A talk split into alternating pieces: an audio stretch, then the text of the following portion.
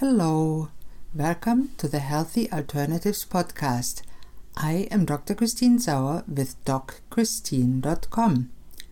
Today's show is a recording of my radio show of the same name. Enjoy! Good afternoon, this is Dr. Christine Sauer, your host of the show Healthy Alternatives here on 97.5 CIOE FM with live stream on communityradio.ca every Thursday at 12 noon Atlantic Standard Time. Thanks for tuning in today. In this show, I will talk mostly with guests about all aspects of health, healthcare, and wellness, from conventional to alternative and everything in between. My mission for this radio show is to help change people's lives for the better by informing them about different options to get and stay healthy and well so they can choose for themselves which option might work in their case. And if you feel you are stuck in a dark place, I want to tell you don't give up. There is a light at the end of the tunnel for you too. Now, today I'm extremely pleased to be with my friend Andrea Lussing.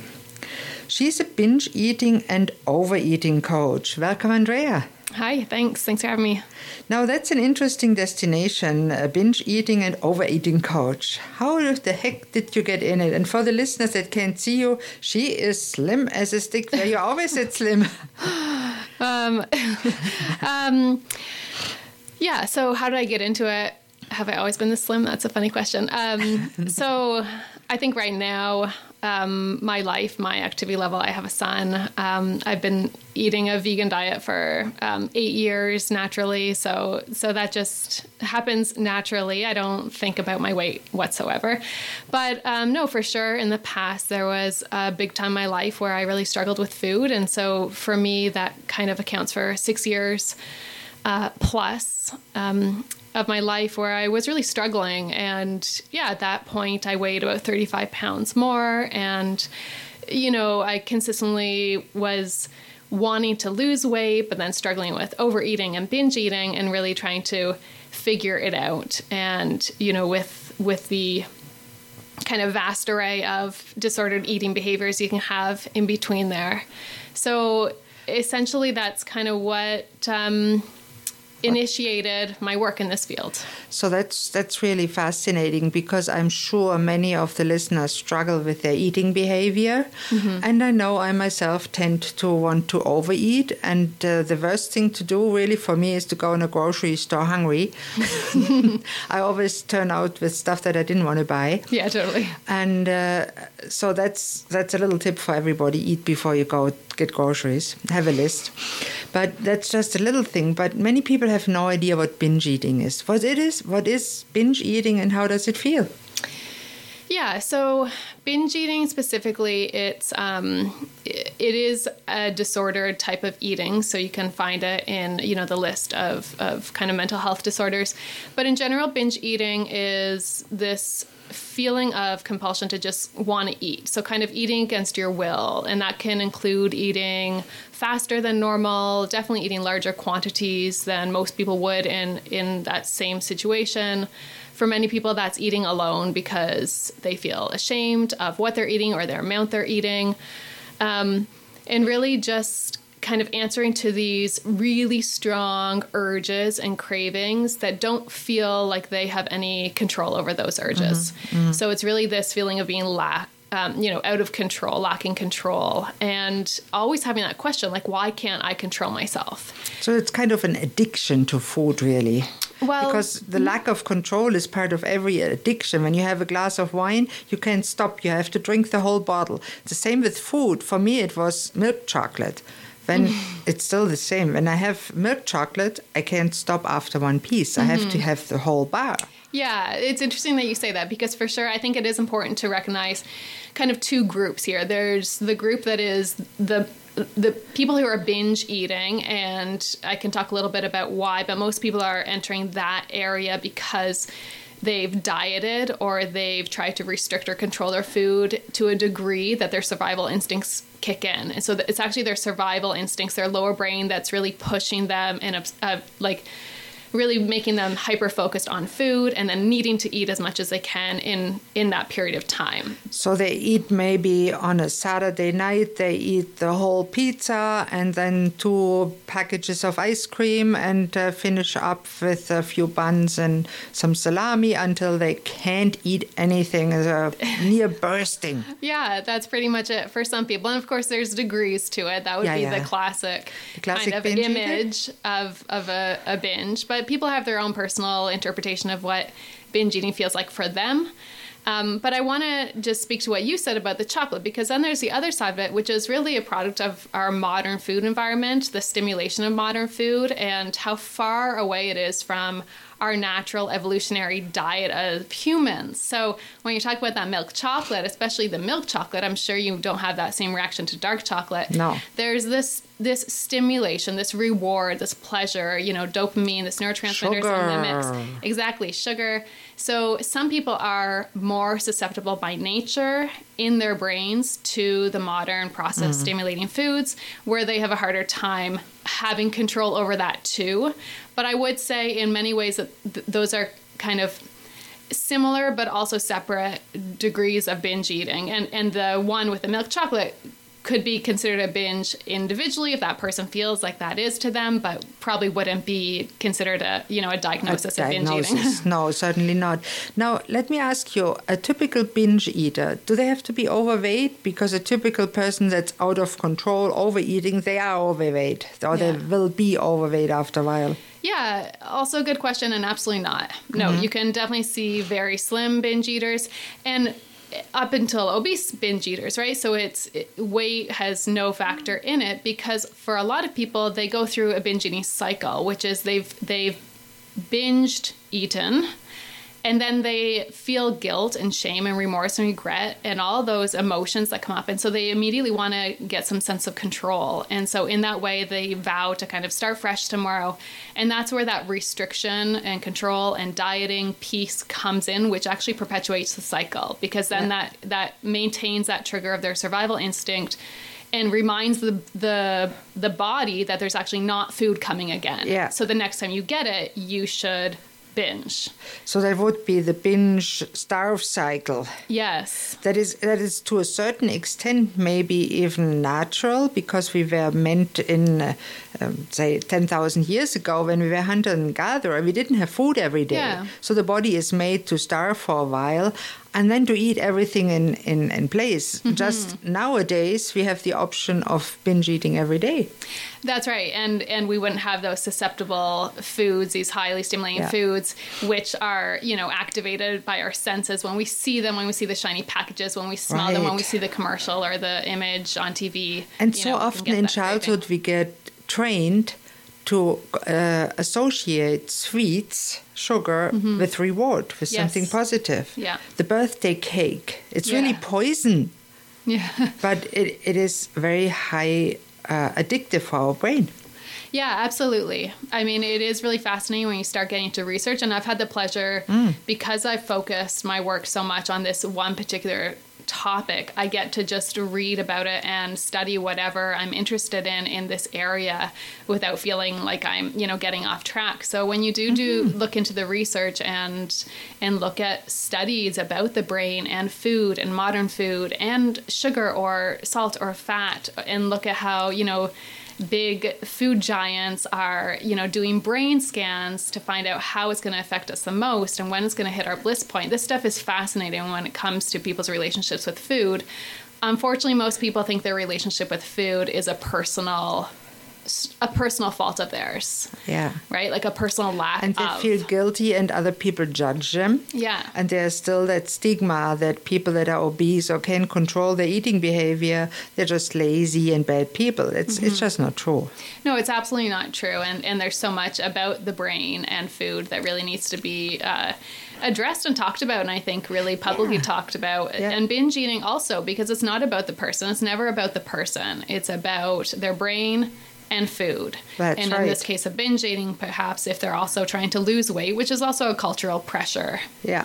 Yeah, sometimes it really is. When you look at the models, they sometimes look really anorexic. Mm-hmm.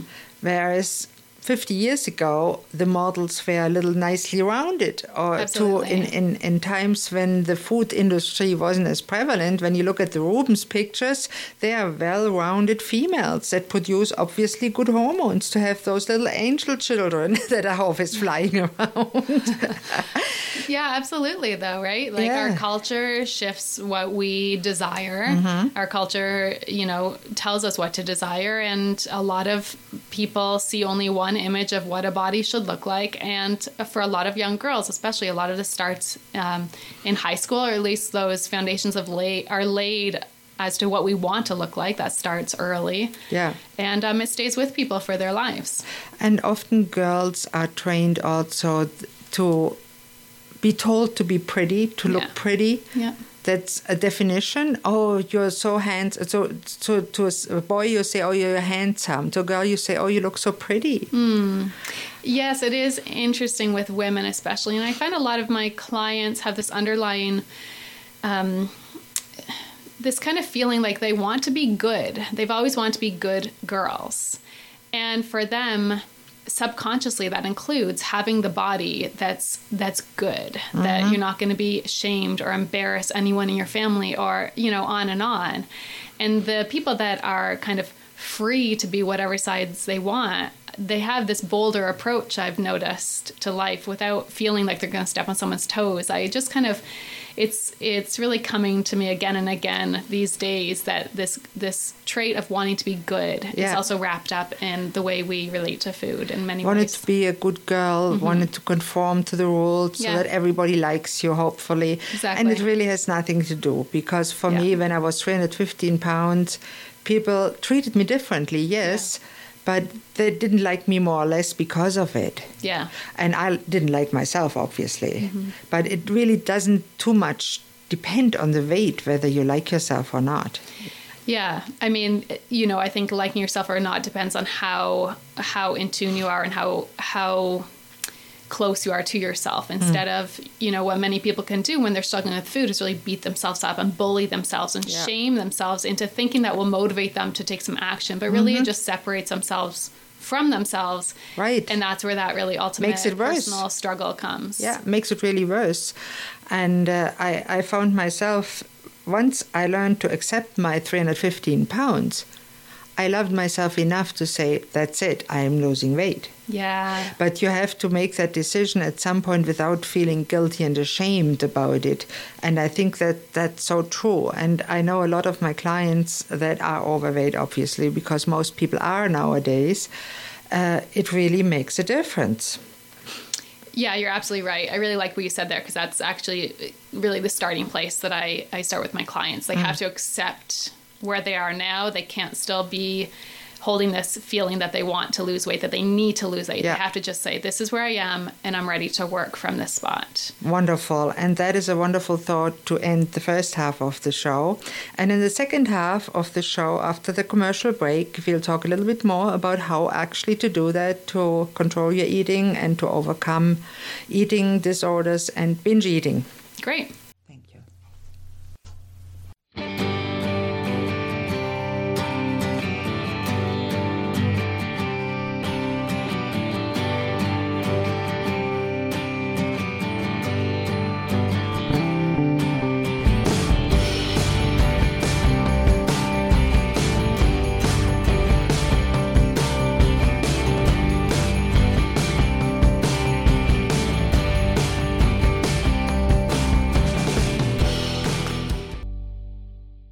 Hello and welcome back to Healthy Alternatives here on 97.5 CIOE FM or on the web at communityradio.ca. I'm your host, Dr. Christine Sauer, and today I'm talking with Andrea Lussing. In the first half, we talked about the how she got into being a binge eating and overeating coach, what that really is, and why so many people have eating problems. And I think we should talk a little bit more about what actually people can do, how you help your clients, and uh, what's your background? Because we talked about the scientific studies and the research, and that is so important, and I love that too. So share a little bit about that and what you do. Yeah, sure. So um, you know, I think what we talked about before that people think it's a personal fault. So mm. that keeps people really stuck. Yeah. And I think when people are ready to kind of heal that relationship with food, it's all about and bringing in that kind of scientific aspect of it it's really about education in my opinion because as soon as i spend a couple sessions teaching people about their brain about how um, you know the binge eating cycle works and and why they're really drawn to food they are allowed to shift perspectives they're mm. allowed to not take it personally and see it for what it is which is something that it's it's a very natural way that their brain is responding most people to food deprivation so most people are ending up binge eating because like i said before they've been drawn to diet or or kind of control their weight to a degree that is lower than what their natural set point would be mm-hmm. which really triggers this instinct to to bring it up again so in that way so how did you learn about doing what you do yeah, so I um I guess I've always been interested in food and, and probably partially uh, way back because I wanted to be a chef and I love cooking and um, I became vegetarian at 16 and then partly because I struggled with food for so long.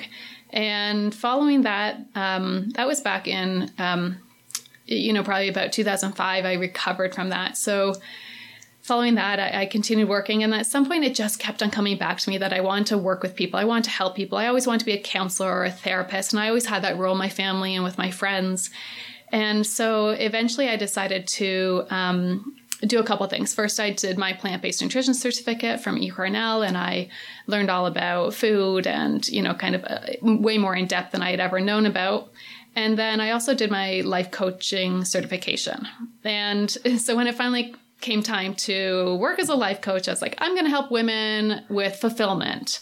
And I really just felt like I want to help women. And I did that for a little bit and I thought, this is okay, but it's not really, I'm not really learning one thing and I want to get really good at one thing. And it kept on coming up again that food and my food struggles were really the thing here, but I almost was ignoring it because it was so long ago.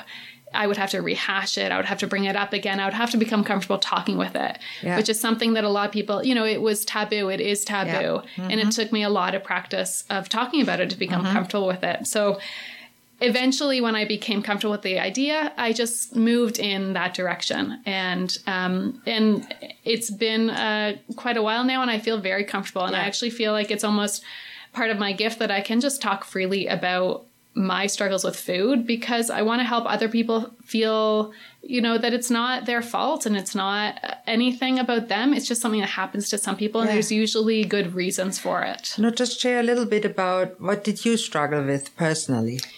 Well, you know my my um, experience is interesting because i moved high schools four times. Mm-hmm. so i think it really started when I, I had moved high schools and instead of eating with people because i didn't know anyone at that point i would go to the cafeteria and just eat an apple for lunch kind of avoid eating altogether. And then after school i would come home and really just eat right? And and just kind of eat. And i was growing but i also hadn't eaten all day.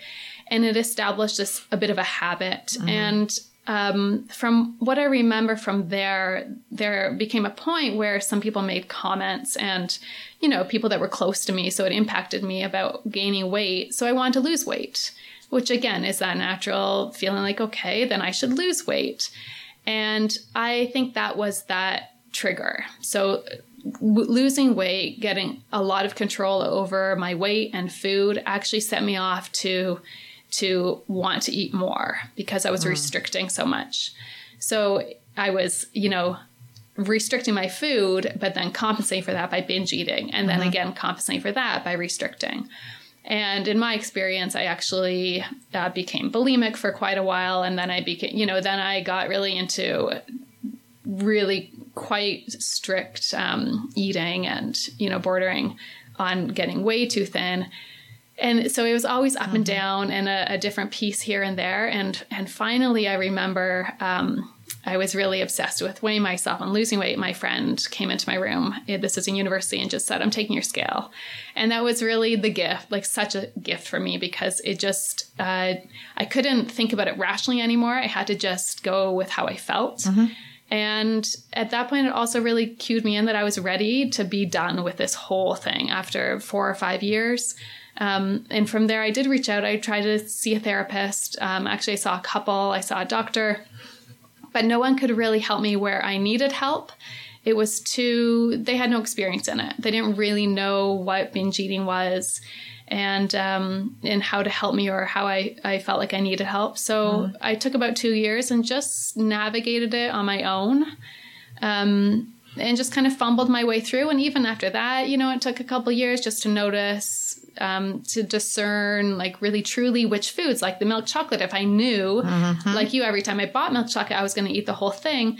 I just noticed that, mm-hmm. and so it helped me make, um, it helped me just learn more about myself and just notice which foods I I felt perfectly fine with, and which foods I felt a little bit out of control with, and, and that is so important. Going. I always notice many people that I talk to don't have no idea what how the food makes them feel. Yeah. For myself, I know if I eat sweets after half an hour, I can go to sleep. Mm-hmm. I'm tired. Yes. So I avoid eating sugar in the morning. Yes. It yeah. just doesn't fit because yeah. I I don't want to sleep all day. That's right. I want to be able to work and function. Yeah. And, and that's, that's a biggie to discover that. And many of your clients, I'm sure, have no idea how they react to that's food. That's right. And it's funny you said that because I used to say that all the time too, that I, I would always fall asleep after I ate something sweet, mm-hmm. get really sleepy. But at that point, I wasn't, I wasn't being gentle with myself to actually do something about it. I knew mm-hmm. I wanted to, but I, I didn't know how still. So I was still in that kind of, that tension of that mm. relationship where I I knew what I wanted to do, but I couldn't respond. So sometimes yes. that particular example or examples like that just takes time and it takes noticing again and again and again and maybe one day you make the choice that actually serves you. You say exactly. no to that. Exactly. and and just having compassion for that journey. And for some people and and in some experiences it does take a long time to to notice that and actually to be able to respond to that in a loving way and and treat yourself well. And that is so important that we really respond to it in a loving way and notice how we are feeling. And if they need the help of a coach, and I myself have a coach, you have a coach, I'm sure, or therapist, or whatever works mm-hmm for that person. Yeah. But if it doesn't, you need to try somebody else. Yeah. So if they feel they connect with you, Andrea, how can they contact you? What would be the best way to reach out when they want to contact you? Yeah, so uh, I have a website and I, I have a, a three three month program that I take people through mm-hmm. to really um, help them find peace with yep. food. So my website's my name, AndreaLussing.com. That's L U S S I N G.com. Andrea like Andrea, I should yeah, say also. Wonderful. Um, and on there, there's lots of resources. There's blog posts. There's um, um, a lot about how I work with people and what you get, or or or what the expected outcomes are mm-hmm. for a three month mm-hmm. program. And I really have designed that program to to give people some really some not only hope but really an end an endpoint. Mm-hmm. And that's important. And nobody can expect to see you once and suddenly everything is good. That's like Mr. Spock waving a magic wand and suddenly yeah. you're well. We are not at that point yet, hopefully, but that's right. not in the next hundred years or more.